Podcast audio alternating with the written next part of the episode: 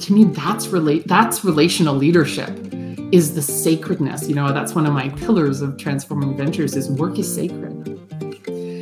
It is where we um, can see you know uh, learn who we are and where we need to grow.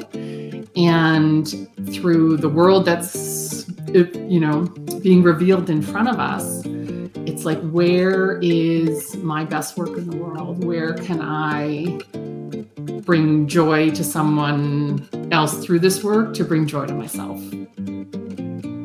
Welcome, and thank you for joining us for another episode of the How for Her Human Expansion Realized podcast. These podcasts are the creative artistry inspired by our weekly Gather for Her conversations that take place in real time. They are the culmination of co created and harvested wisdom that is palpable during these gatherings around our virtual fire. Our hope is that in a practice of deep listening with us here, you will feel our hands at your back in the journey of realizing your own personal expansion, leaving each listening experience with a spark that ignites your how.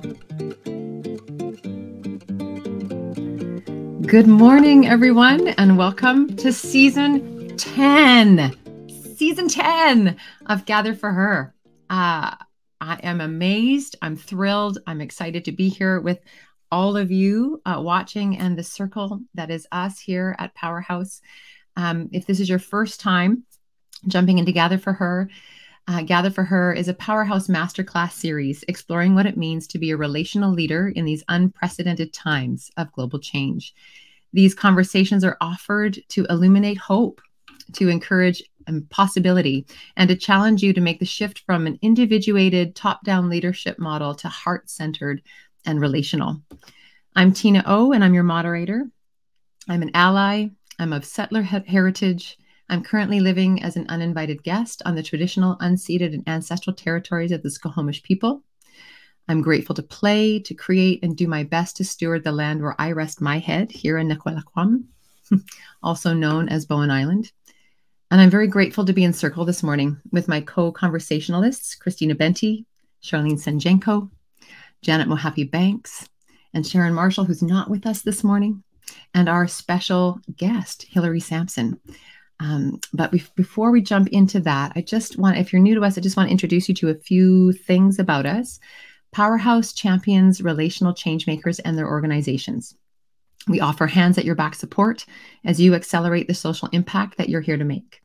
And our impact media producer today of Gather for Her is Regen Media, who invites us to take the power of media into our own hands by supporting stories that heal, regenerate, uplift, and transform.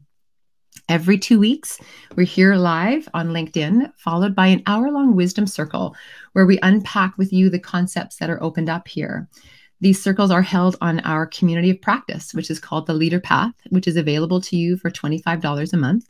But I'll tell you more about that later. Um, this is a live conversation, and so we would love it if you would introduce yourself to us as a, a listener, a viewer, new to us, you know, over in the chat here on LinkedIn. Say hello, let us know where you're connecting in from with an acknowledgement of gratitude for the lands in which you rest, play, and grow.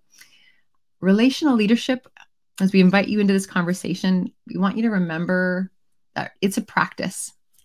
It might be awkward at first. So come as you are here. Ask your questions, be awkward, and let's roll. and uh, before we just jump in, I want to welcome, because you're seeing a new face here with us uh, in season 10, I want to welcome Janet Mohapi Banks, new to our Gather for Her host circle. Janet's an executive coach, a conscious leadership trainer, and a facilitator, and she brings her wisdom to our Amplify Leadership program. And I'm going to let Janet self introduce herself in just a sec. Um, I'm just going to pass over to you, Christina, to just start us off today, and then we'll close on Shar to introduce Hillary. Over to you. Fantastic. Thank you, Tina. Wow, season 10. It's so interesting because I was thinking about how season one started accidentally and quickly moved into intentional. And so here we are at it intentionally at um, season 10. So I'm super excited. So I am joining you today from a very different time zone and a very different weather pattern. As you can see, if, if you happen to be watching, you can see my shoulders. and, uh, but uh, I am I'm absolutely thrilled to be here and looking forward to this conversation. And uh, I am so excited to to be in circle with these amazing, intelligent, heartfelt, um, wise, and uh, grounded, grounded leaders. So I'm very, very honored to very honored to be here, and um, excited to pass it over to Janet. Yeah, who's joining us as uh, joining us as a co-host. So welcome, Janet. Thank you so much. I'm I'm so thrilled to be here and absolutely honoured to be invited to be a co-host this season. Um, yeah, I'm blown away by it. Um, I am coming to you from the unceded traditional territories of the Coast Salish people, and I cannot tell you how grateful I am to be here. As you can tell from my accent, I'm originally from the UK, but absolutely adoring every second I spend in Canada here, Turtle Island. Um, as Tina said, I am an executive coach, a leadership development uh, specialist, um, and I love nothing more than to help leaders lead from their souls, lead from their hearts, and and really just raise everybody else around them up. And I think that's what relational um, leadership is all about. Um, so yeah, thank you so much for having me. I'm going to pass you on to Charlene. Thanks, Janet, and, and welcome as a co-host. It's pretty exciting. Um, before I introduce our very special guest and a very special friend, I want to touch back on the intentionality of Gather for Her. Um, we very much decided as a braid um, to explore what it might look like to intentionally track uh, conversations with change makers and leaders over a pathway of nine years leading up to 2030. And what might that look and feel like if we um, just started to live and lead more intentionally into that space? And media has actually allowed us to not only witness the story unfolding, but actually, hopefully, to be able to go back and record the story unfolding because I very much think that there's a documentary in here amongst all of this. So in season 10, um, I'm thrilled to kick it off um, as the founder of Powerhouse and now um, leading Regen Media. Um, just welcoming you from my home um, on the traditional, ancestral, and unceded territory of the Squamish people here on the Sunshine Coast. And what is in my heart this morning is um, an openness of leading in a new way uh, I will read Hillary Samson's bio and I'll finish with just a couple of um, personal thoughts before we kick off our conversation. So, excuse me as I read, but I'd, I'd like to get it right. Uh, so, after 20 years as a conventional operations and business planning professional for social ventures, mainly women-led and or indig- indigenous-led organizations, Hillary has now expanded her work through transforming ventures to focus on operationalizing businesses so that they are in greater alignment with their soul and the sacred purpose of the organization or business. So that means that Hillary works with clients to ensure that the values of the business, like kindness, courage, equity, and sovereignty, are showing up in all of the processes, procedures, and systems throughout their work and their workplace. Through this work, as well as with continuing studies, Hillary is adding her voice to the conversation of reimagining capitalism to help create organizations that are regenerative, equitable, and are in right relationship with profit and sustainability ah, this is going to be such a good conversation. So, what I'd love to add to that is I am one of those organizations that has had the pleasure of working with Hillary Samson through Powerhouse and Regen uh, for the past few years. And I can absolutely tell you um, there is no more important work than this work at this time in history. And uh, Hillary, I think what I'm most excited about um, to welcome you is just um, someone that notices your you're stretching into your next level of greatness. And we're catching you in that stretch like in that next. And uh, so that's just where i'd love to open the conversation but so grateful to have you here and and welcome Wow, thank you so much, Charlene, and so lovely to be here, Christina and Janet and Tina. Wow, my heart is full. I'm very excited. Um, I will take a moment to acknowledge that I am on the traditional, ancestral, and unceded territories of the Squamish, Tsleil-Waututh, and Musqueam nations. And I very much uh, am continuing to understand what it means to be an uninvited guest on these lands. It's for sure a process. Um, and uh, I am just so grateful to be here. Um, thank you so much.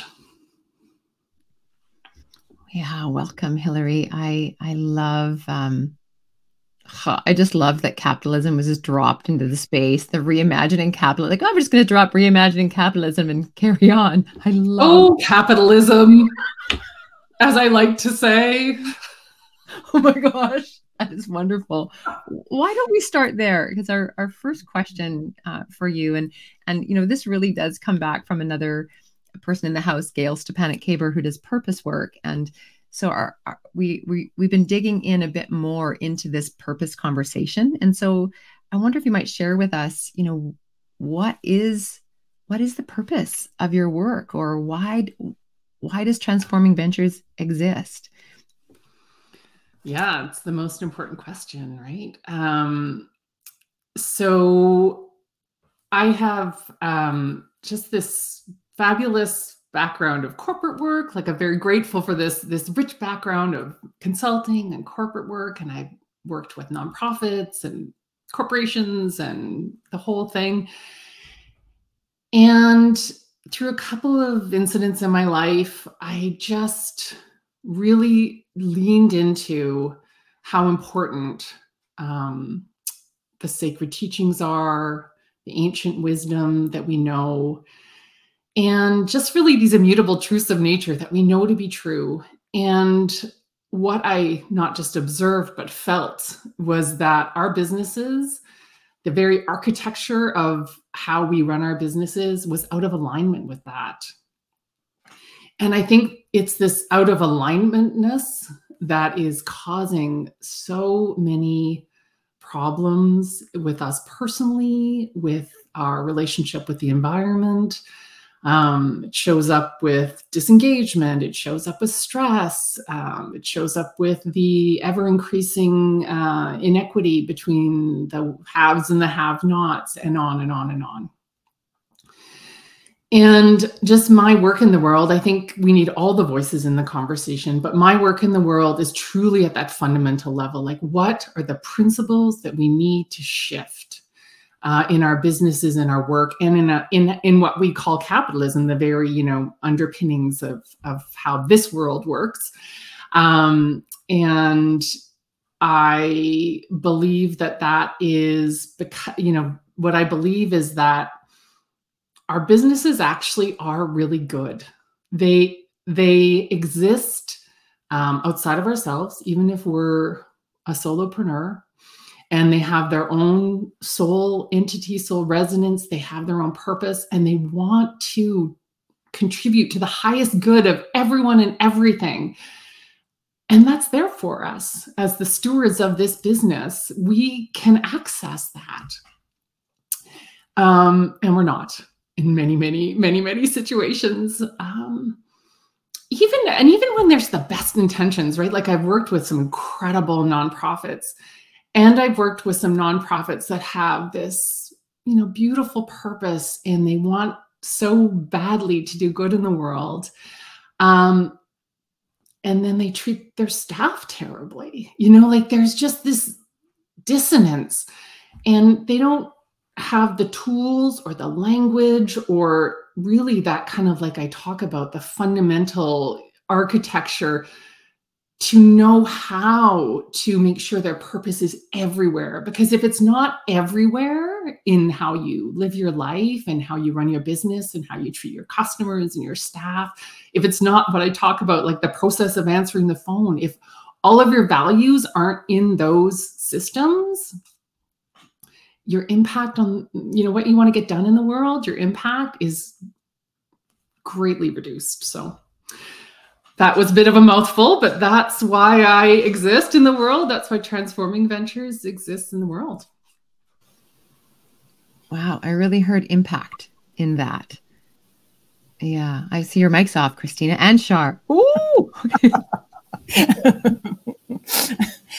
so, so Hillary, I imagine that folks that come to work with you, um, that there's different entry points.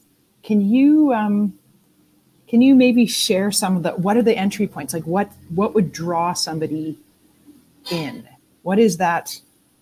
What's that? What's that entry point where it's like, oh my gosh, I I have to I I have to work with Hillary. Like I, and and I have to um, I I see something needs to change that's kind of the entry point you're you're somebody who um, knows that something is off and you want to do better. You want your business to do better. You want other businesses to do better. Um, and you believe that that's possible, that there is, you know, another way. And I do have this very conventional background. So, um, I try to bring it all in and and I do believe in incremental change. Uh, some people are burn it all down and build it back up, but um, that's not me. Uh, and that's not my work in the world. So it, I often work with companies um, when they're growing. And when you go through kind of a growth phase of your businesses or a change, or you're adding a new product or service, you notice, you notice the kind of crunchiness that's happening and you can approach it in the same way you've always approached it before and just you know like try to wrench it all together and and look at profit only and increasing shareholder value. And and yet something in you is telling you there's a different way. There's a different way of making um, this work and this business grow. And that's where i can come in. So you just got a, a follow-up question on that. It um, is part of the work like just kind of exploring what are the blind spots? So it can be, yeah. And you know, I use conventional language like I do systems audits.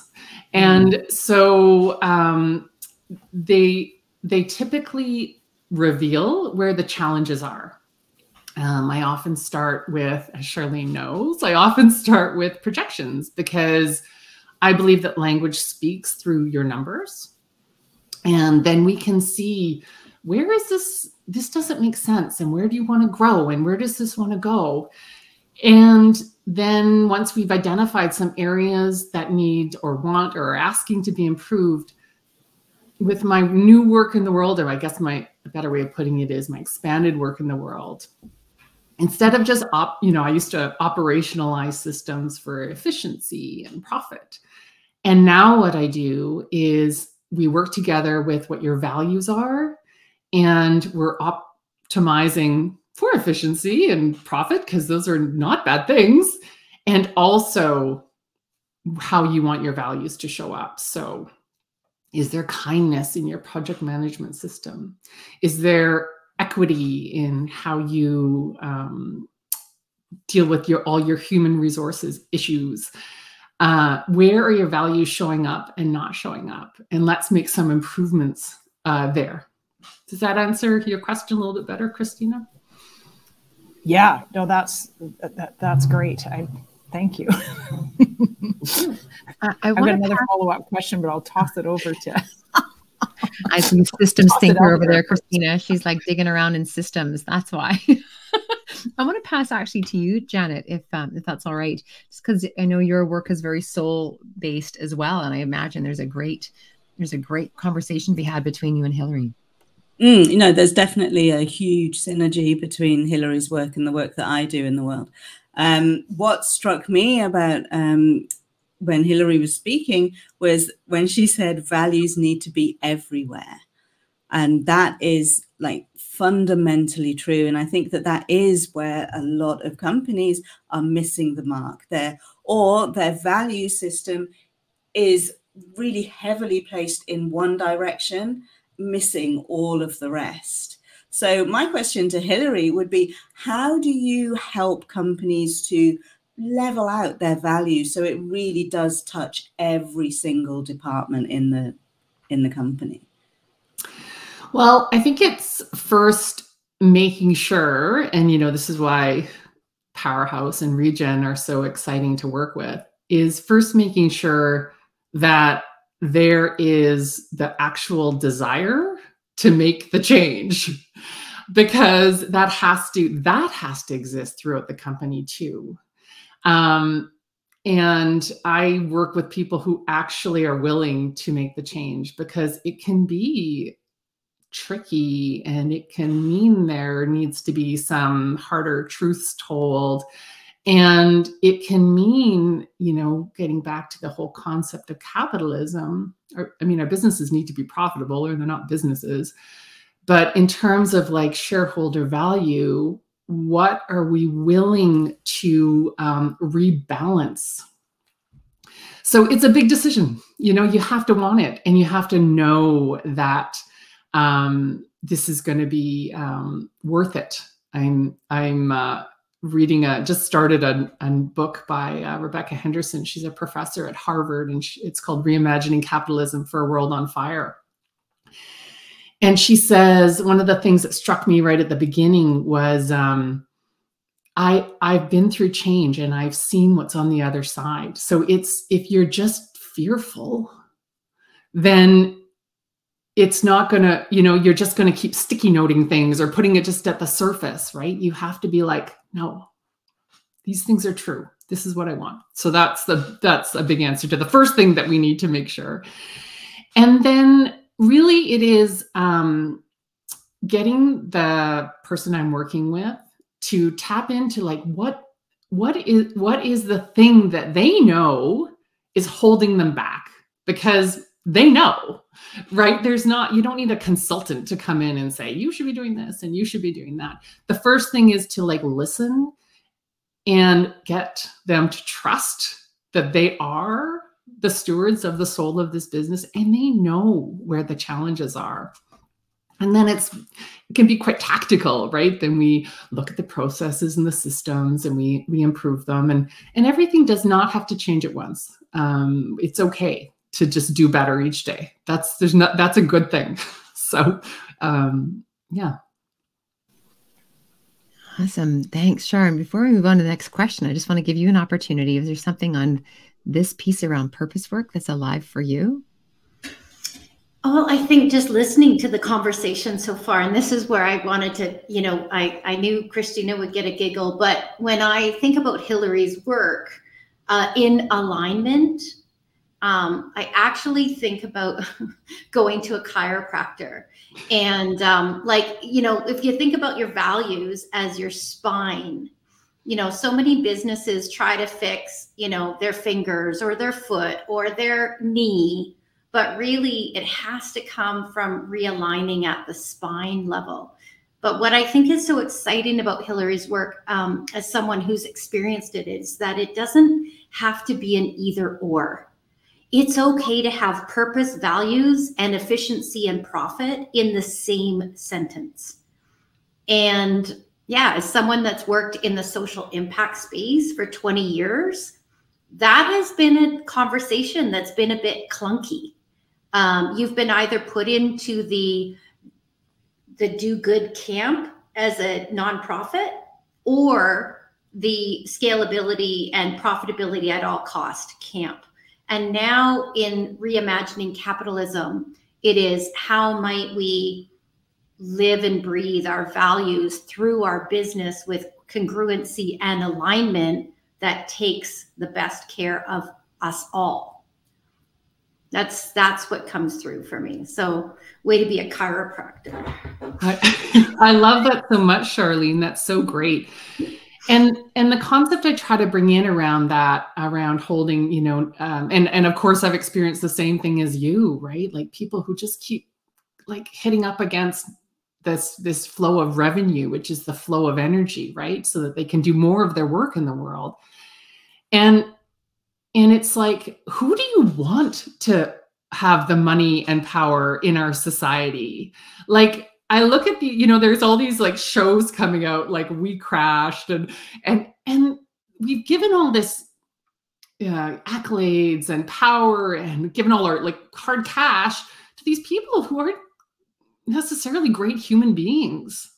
Like, don't we want all of our profit and money to go to people that will hold that in the best way for all of us? As I say that, I realize this is idealistic thinking, and that's what I want. That's what I want. I want the best people in the world to be the stewards of that energy system we call money and wealth and capital. I just want to pull through some really specific languaging pieces for because I for of course you know the, the five of us are all in on this conversation so we're we're already like we're in the house we're we're making the coffee we're like we've already reorganized our house to be around all these reimaginings but there might be new people that are listening here. And there's two things that you said they're like oh that equals that. And you, what you said was that numbers are the language of business. So like that alone is a takeaway for us for people listening. Like you might look at that like what is your business saying? What's it speaking? What what is yeah what what's its speech? And then you said the flow of energy as the flow of revenue so that as well is really simple. It's like how is your revenue flowing? What is that saying about the energy of your business? Am i would i be getting that right hillary? Absolutely yes. You know that's um I think that's fundamentally um, what I believe is uh, everything's one thing. Like there's not other things. There's just one thing, and if it's true one place, it's true every place, right? And and the chiropractor is the perfect example, right? Because that's actually what they're doing is they're allowing the the electrical energetic charges that go to go properly and smoothly through your body, and that's true with money as the system too, and the revenue and and um, uh, profitability, so that you can do more of your work and your business can be sustained over time. It's just another expression of flow of energy, and it gets you know blocked off and and um, it sometimes needs some adjustment to allow that flow to to come through again. So that's perfect. Thank you. There might be and the numbers, sorry, and the numbers are yeah, that they're they're just a great little practical way of of showing um, how that that revenue is flowing. You know, oh my goodness, all of a sudden I've ex- my expenses compared to my revenue have gone up. What's going on? And is that a choice or is that just happening to me? And and um, and how do I balance that so it supports the business? Mm. And I think it's interesting too that we you know, as someone who's kind of committed to letting the world know that the hero's journey isn't the only story journey out there, um, is that uh, even the way we're speaking about, at least the way I'm thinking about it, is that we we're still looking at the flow of money like making more, and that's great. We want to make more for sure, but we're, if we're also looking at the language of our revenue or the flow of our revenue in in businesses that might be making astronomical profits, would we also be looking at how is that how is that in relationship to the world like like hero's journey would say transformation hit the you know hit the finish line woo success. But in a circular journey it's not necessarily about just astronomical revenue. I'm curious where you take us with with that. Well i think what comes to mind with that conversation is extraction. So where is that where is that revenue or more importantly for people who you know steward the profit. Um, where is that coming from? And typically our, our businesses and our capitalistic systems have been incredibly extractive. You know we we've um, uh, we know that um, businesses have extracted the value of a worker's uh, more over time. So for every hour that a worker works uh, the shareholders keep a higher percentage of that. Um, you know, like extreme examples, like, you know, McDonald's, where you have in the United States, where you have a very, very small number of people becoming extremely wealthy on the backs of um, people who are making minimum wage and have no health care and can't afford to pay their bills or feed their children that's not right profit. That is not okay. And and we need to find a language to say um, it's not okay to revere these people for doing that. Um, and we're we're still we're still in that cycle of this hero entrepreneurship and unicorns and and I, I have this thing that I think to be true is humans are really bad at acting their own best interests over time. We're good, like kind of short term, or we're pretty good midterm, but we're really bad about acting in our own best interest in the long term. This is why um, we really need to start leaning into, you know, indigenous seven generational wisdom. Like that's the answer to that, right? And it just if if your whole wealth is come from extracting it and it's it's vi- like i say it like it's it's a violence right? Um i promise you there is no peace or joy or love or happiness in that in the end game. There might be a lot of fun there might be a lot of like great trips but there is no there's no peace and joy in that so unless this revenue, unless this profit flows, um, it's it's going to get you in the end. I promise.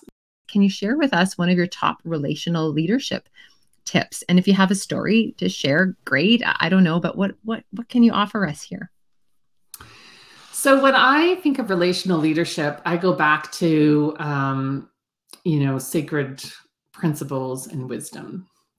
Um, so whether you're talking about, you know, non-dualistic spirituality or whether you're looking at nature, you know, the forest floor or quantum physics, um, the truth is we're all completely interconnected. And I actually believe we're all one. We're all just one, and that any um, harm I extend to you, I'm extending to myself. Any love I extend to you, I'm extending to myself. Um, and so relational leadership is acknowledging that. Um, the story that comes to mind is actually uh, I kind of I kind of loved this situation because it does point to the kind of incrementalness that that can be um, in, uh, revealed here. So I was working with a very conventional business in the gas industry, very, very conventional business. And we were chatting, and he was telling me about his challenges, and and um, I just said to him, I can really tell you love your customers. Like he was telling me stories of his customers. I'm like, I can really tell you love your customers. I want to work with you so that you can love your staff because he was having a ton of issues with his staff and and all these challenges and er, and I'm like we can you know that can be there. And he he was a lovely human being. He made lots of money and did good things with his money. And and and that was holding him back is is remembering that these frontline staff who might come and go, right? Like they might only be with them for a little while, as we know so often happens in in those kind of um, service industries. Every single one uh, is someone that you can have a sacred relationship. I study a course called the Text in Miracles. I'm sorry, I study a text a text called A Course in Miracles, which many of you might know. And every relationship, every moment can be a sacred moment if you so choose. Um, saying hello to the bank teller or uh, just acknowledging your staff person or asking if they're what's going on if they're struggling at work um, these are these are sacred moments if you so choose and it can be at any time when with with anyone. And to me that's relate that's relational leadership is the sacredness. You know that's one of my pillars of transforming ventures is work is sacred. It is where we um, can see you know uh, learn who we are and where we need to grow. And through the world that's you know being revealed in front of us it's like where is my best work in the world? Where can i bring joy to someone else through this work to bring joy to myself? And this is not every minute. Like there's lots of crazy because um you know we're we're human we're fully human. And uh there's um a teacher that she has a word called anthropos and it means to be fully human and fully divine and that's the relationship is to the how she described it was when we're in our anger or our jealousy or crazy or disengagement or whatever where can i show love and mercy? Where can there be a, a moment of mercy in that? And that's that's the relation part of relational leadership. And it doesn't have to be from the top to like it can be you know we have these hierarchical structures um, it can be between anyone at any time. And as a leader, fostering that and allowing for that and encouraging that is uh, maybe the best thing you can do. I'd love to um, ask because you mentioned hierarchical structures there. Do you believe that um, that oneness that you know i am that kind of teaching can exist in a hierarchical structure or do the structures need to be flatter for this relation, relational leadership to truly um, be embodied into the company that's a great question and something i'm investigating you know as i um, uh, I'm going back to school in January to do my uh, doctorate of business administration. I'm very, very excited. Um, but here's how so i'm i'm i'm looking forward to looking more into that but here's what i believe to be true right now is that hierarchy is just a tool. It's it's a really great efficiency tool. And when you don't have hierarchy it can take a long time to make a decision right? But what the problem is is that people are using that tool to assign value to the human beings depending on where they are in the hierarchy um, the example I always use is it's like a hammer. You can use a hammer to knock in a nail, or you can use a hammer to kill somebody. It's it's not the hammer's fault.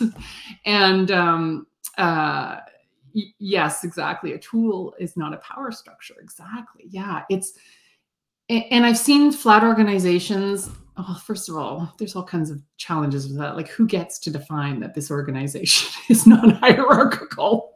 And although there's like it's a mess.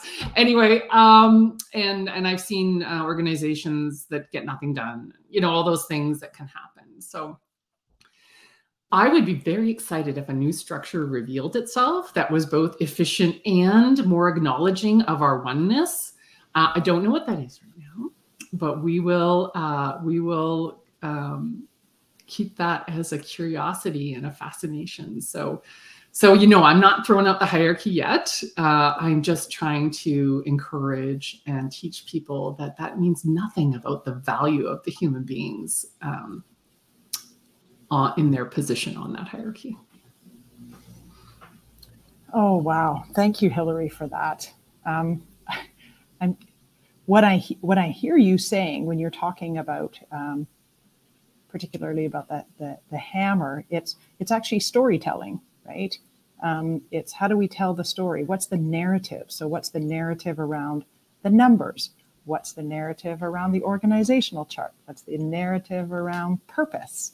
Um, and and it, it's what's the stories and the meaning that we make within our organization. Um, so, I'm curious as to what you see the role of narrative shifting and what I guess what the leverage points are for shifting an organization's narrative to, to, to do the work that you're talking about? Um, what comes to mind uh, is that the narrative is created by everybody who is involved in that organization, including the customers and the suppliers and the staff and the and the leader. And of course, you know, having a strong vision and a purpose, and the leader ha- holds what what's um, some call the the source idea and that lives in them and they're stewards of that source idea and it's very important job right? So it's not that i don't believe that you should go through all your strategy and defining uh, um, your own leadership style all those good things.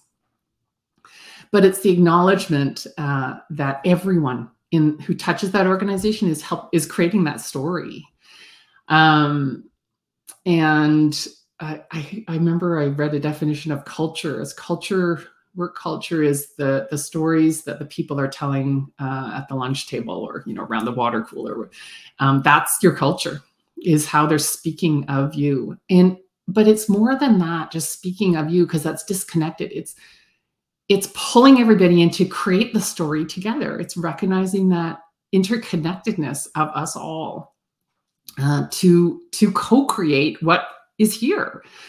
Um, if I can take a small tangent, um, the uh, um, I was doing some research, uh, writing a um, proposal to be accepted to school, and the the question I looked into was how interconnectedness can in businesses, what kind of business models and governance models like uh, co-ops or you know shares of companies, that kind of thing could support increased interconnectedness in the company, which could then support more sustainable, healthier companies. And I'm just touching briefly on this research, but what it already showed was that before you can have true interconnectedness, you have to have sovereignty. So every it's paradoxical, right? Which that always if it's paradoxical, I'm like, oh, I'm on the right path. Um, and uh, because if every person in that organization recognizes their power and their brilliance, even for like 5% more of the time. And then from that place of their, you know, highest self and highest good, then you connect with the the next person in the organization who's also operating from that higher self, from that state of sovereignty and power and responsibility. Uh, that's powerful. And um, and I, when I say sovereignty, I do always like to acknowledge that mm, the thing that systemic discrimination does is block our ability to access our sovereignty.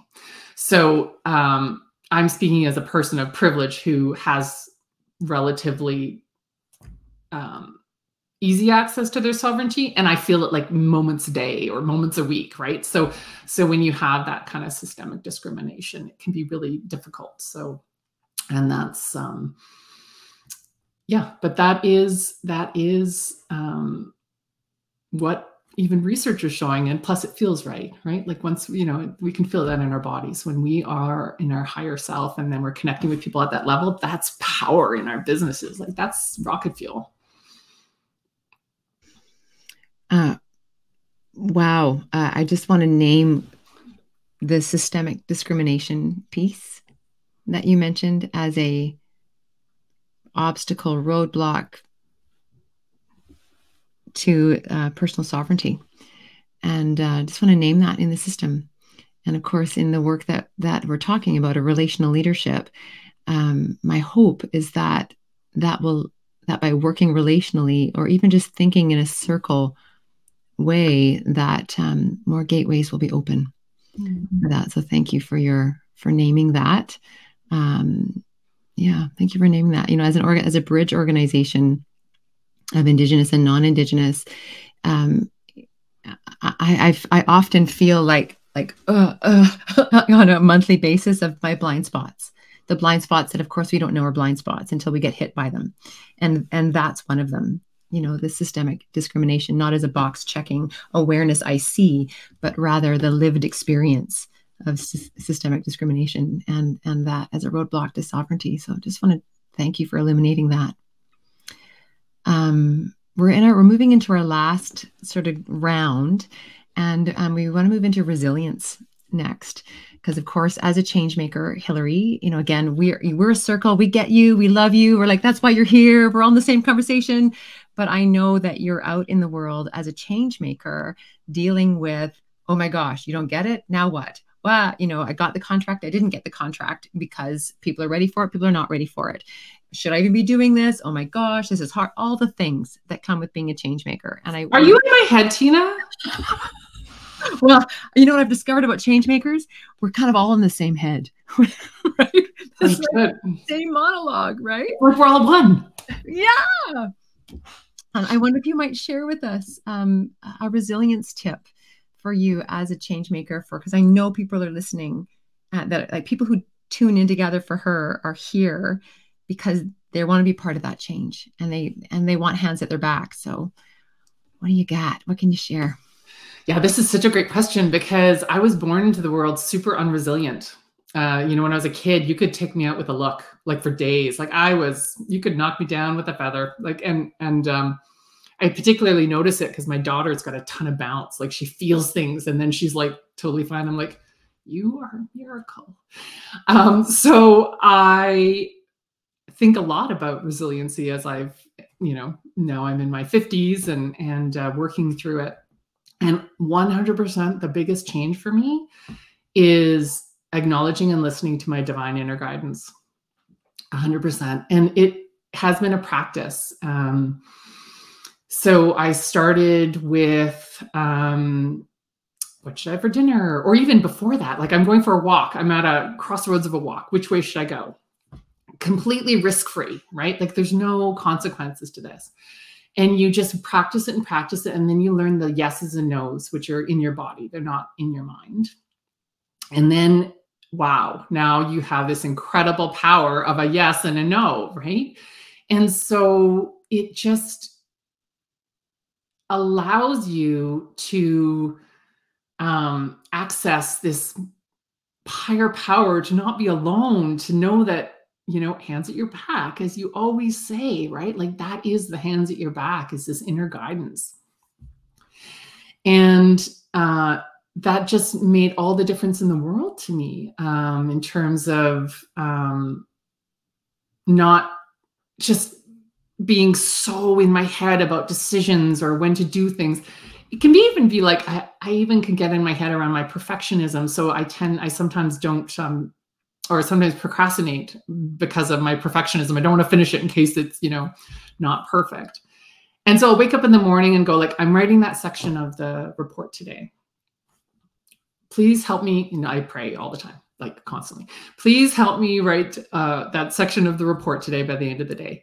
And it's the weirdest, almost creepy thing. Like all of a sudden, I'll just be like opening up the computer and writing the, it'll just flow out of me, and then I'm done it's crazy um, and powerful. And I just know I'm not alone, you know, like I'm co-creating this. And then once once I was able to really um, believe in that power and that um, uh, guidance, then uh, you can bring in uh, what I truly think is the most powerful thing in our work and workplaces and our lives, which is surrender. So when you really don't know what to do like this this is impossible. I don't know what to do. I can't think my way out of this. I i surrender like over to you. Sometimes a bit chippy about it. Uh you want me to do this thing? Uh over to you because i don't know how to do this and um luckily the universe is you know kind it takes my chicky chippiness. Um and it'll just unfold. Like it's it's beautiful and it's crazy. And if we could access this power um like i say even 5% more in our businesses and have that faith and have that knowledge and truth of how the world actually works then the, the good that we're trying to do in the world um you know it's really really on fire Wow. Thank you, Hillary um, we're moving into our last circle. And so I'm going to invite us all to um, actually, first going to take all, all of us, listeners, all of us, just take a moment to breathe, to breathe. Just allow in what wants to settle in, knowing that it doesn't all have to stay right now. What you need to be nourished by will be received by you. Yeah. There. Thank you. One of my dearest friends, Nicole Natras, whom you all know, always looks at me and goes, Seven seconds, Overbury. Seven seconds. I'm like, Seven seconds. She's like, Every time you finish something, give yourself seven seconds of integration. So that breath was a little bit for that. Um, let's do our wrap up circle with what we're leaving with today. And um, and we can take a bit more time. I want to give us time because to say what we need to say. So it's not a quick one. Give yourself what you need to say to close. And uh, what are you leaving with today? And I'm gonna. Who wants to go first? Shar, yeah. Did I see a finger? Yeah. yeah.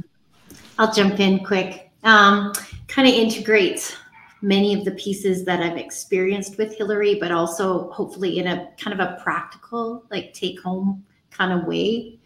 Um, as a founder, I think every company is founded by someone, right? That is really the seat of the soul. That's really where it comes from. And when Hillary said that source idea, I think that as founders, whether you're brand new or you're you're no longer you know running your business like you were the founder of a business. And so i i think that this the source idea is something that um, is like when hillary was talking about that it just it the light light came about for for for me in that and I know in the work of Powerhouse, one of the things that we do is actually to write, to give voice to a founder's story. Now, obviously, that story refines and expands, but to give voice to that source of light. And then from there, that light starts to get brighter as people understand that source. So for me personally, it was the braid and then it was the fire dancers. And then it's, it's folks that start to integrate with gather in the fire circles. But i think that um, yeah just from a practical point of view understand your founder's story if you're a founder or ask about the founder's story if you're not because that's the source of the whole thing in the you know at the first place right? And and that really is the the underbelly of communications and branding. It really is it. So, if you want a practical takeaway, that's what it is for me today. Awesome. For me, oh, sorry, Christina, I just saw your. uh, for me, it's it's the um, my biggest takeaway is the fact that you need to be like a whole company needs to be comprised of sovereign individuals, individuals that shine in their own right in order for everybody else to be able to slot in like Tetris. Yeah, like I always use this. Everything needs to fall like Tetris. Everybody can slot together like a jigsaw puzzle. And when everybody is their unique jigsaw puzzle piece without having to shave bits off, then that's when the whole vision can really come into into view. Um, and the other piece that that obviously I absolutely adore is the intuition piece, the the trusting the flow. Um, the other the analogy that I um, often use is that of being in a rowboat going down the stream, and you know that everything you want is at the bottom of the stream. Yet we as humans insist on picking up the oars and rowing in the opposite direction. and it's when you just let go of the oars and allow yourself to just be floated, floated down with this, with this knowledge and trust and, like you say, surrender that you are supported completely, wholly, and unbelievably just held, that's when everything just starts falling into place, like Tetris.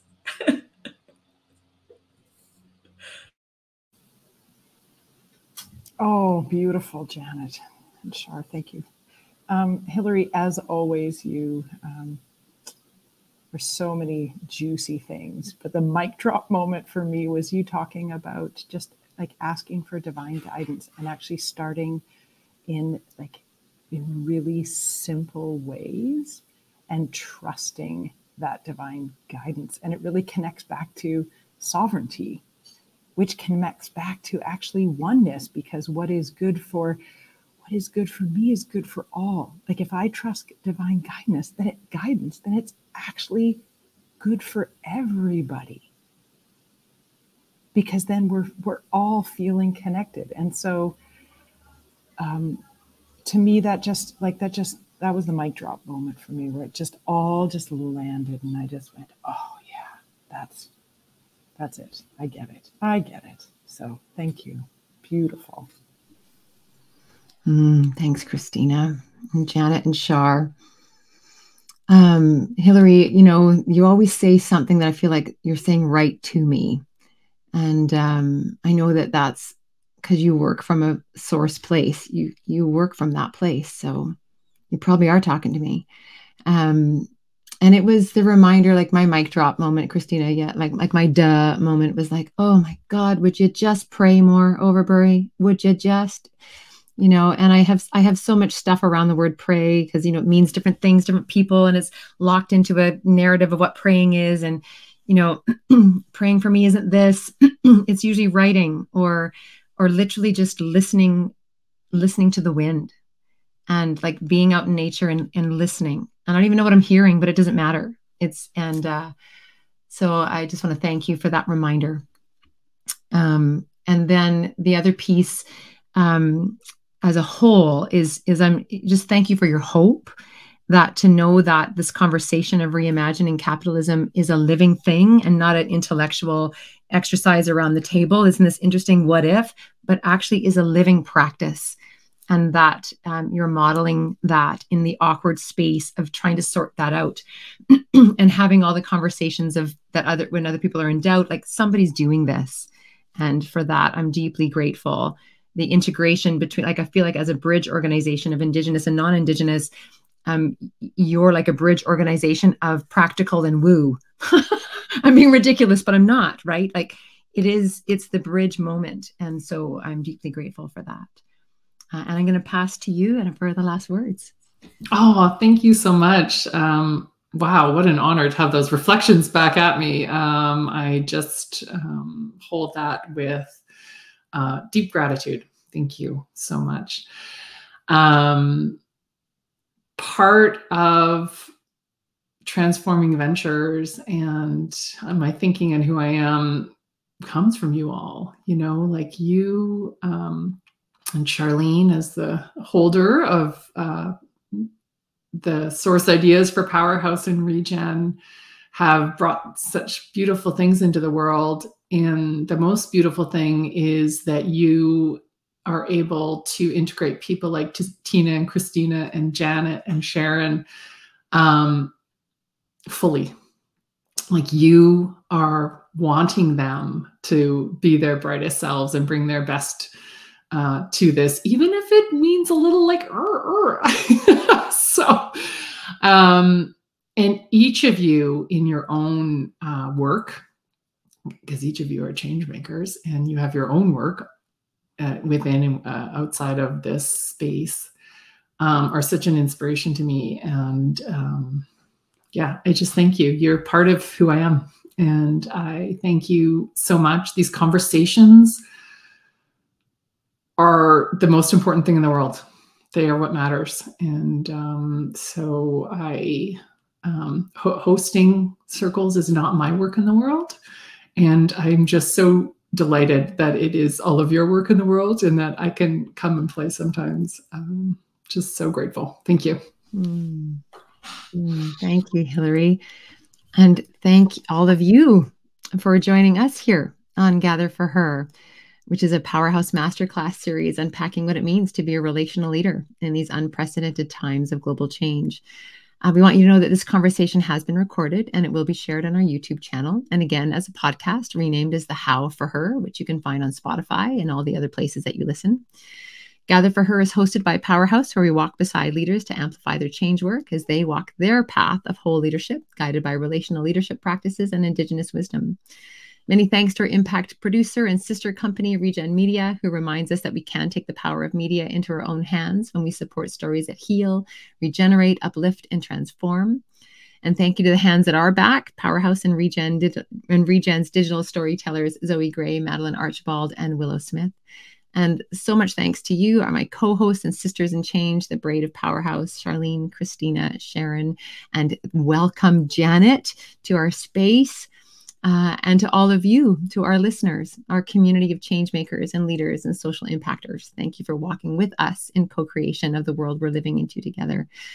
We're, uh, you're always welcome here each week on Gather for Her and over in our community practice, uh, the Leader Path. And so um, connect with us at powerhouse.com. And just so much love to all of you. Thank you. Thank you for being here.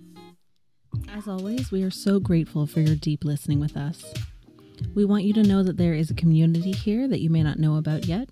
We gather virtually every Wednesday morning at 8 a.m. Pacific Time for these live conversations, and we call it Gather for Her. This is the place where we begin to weave our individuality together, to remove silos and place our hands at each other's backs for activated, intentional action towards the world we all want for 2030, where we prepare for a better world. When you're ready, we're here. Find us at powerhouse.com and get social with us on Facebook, LinkedIn, and Instagram. If it feels right, you can support this inspired wisdom through Patreon at patreon.com slash powerhouse.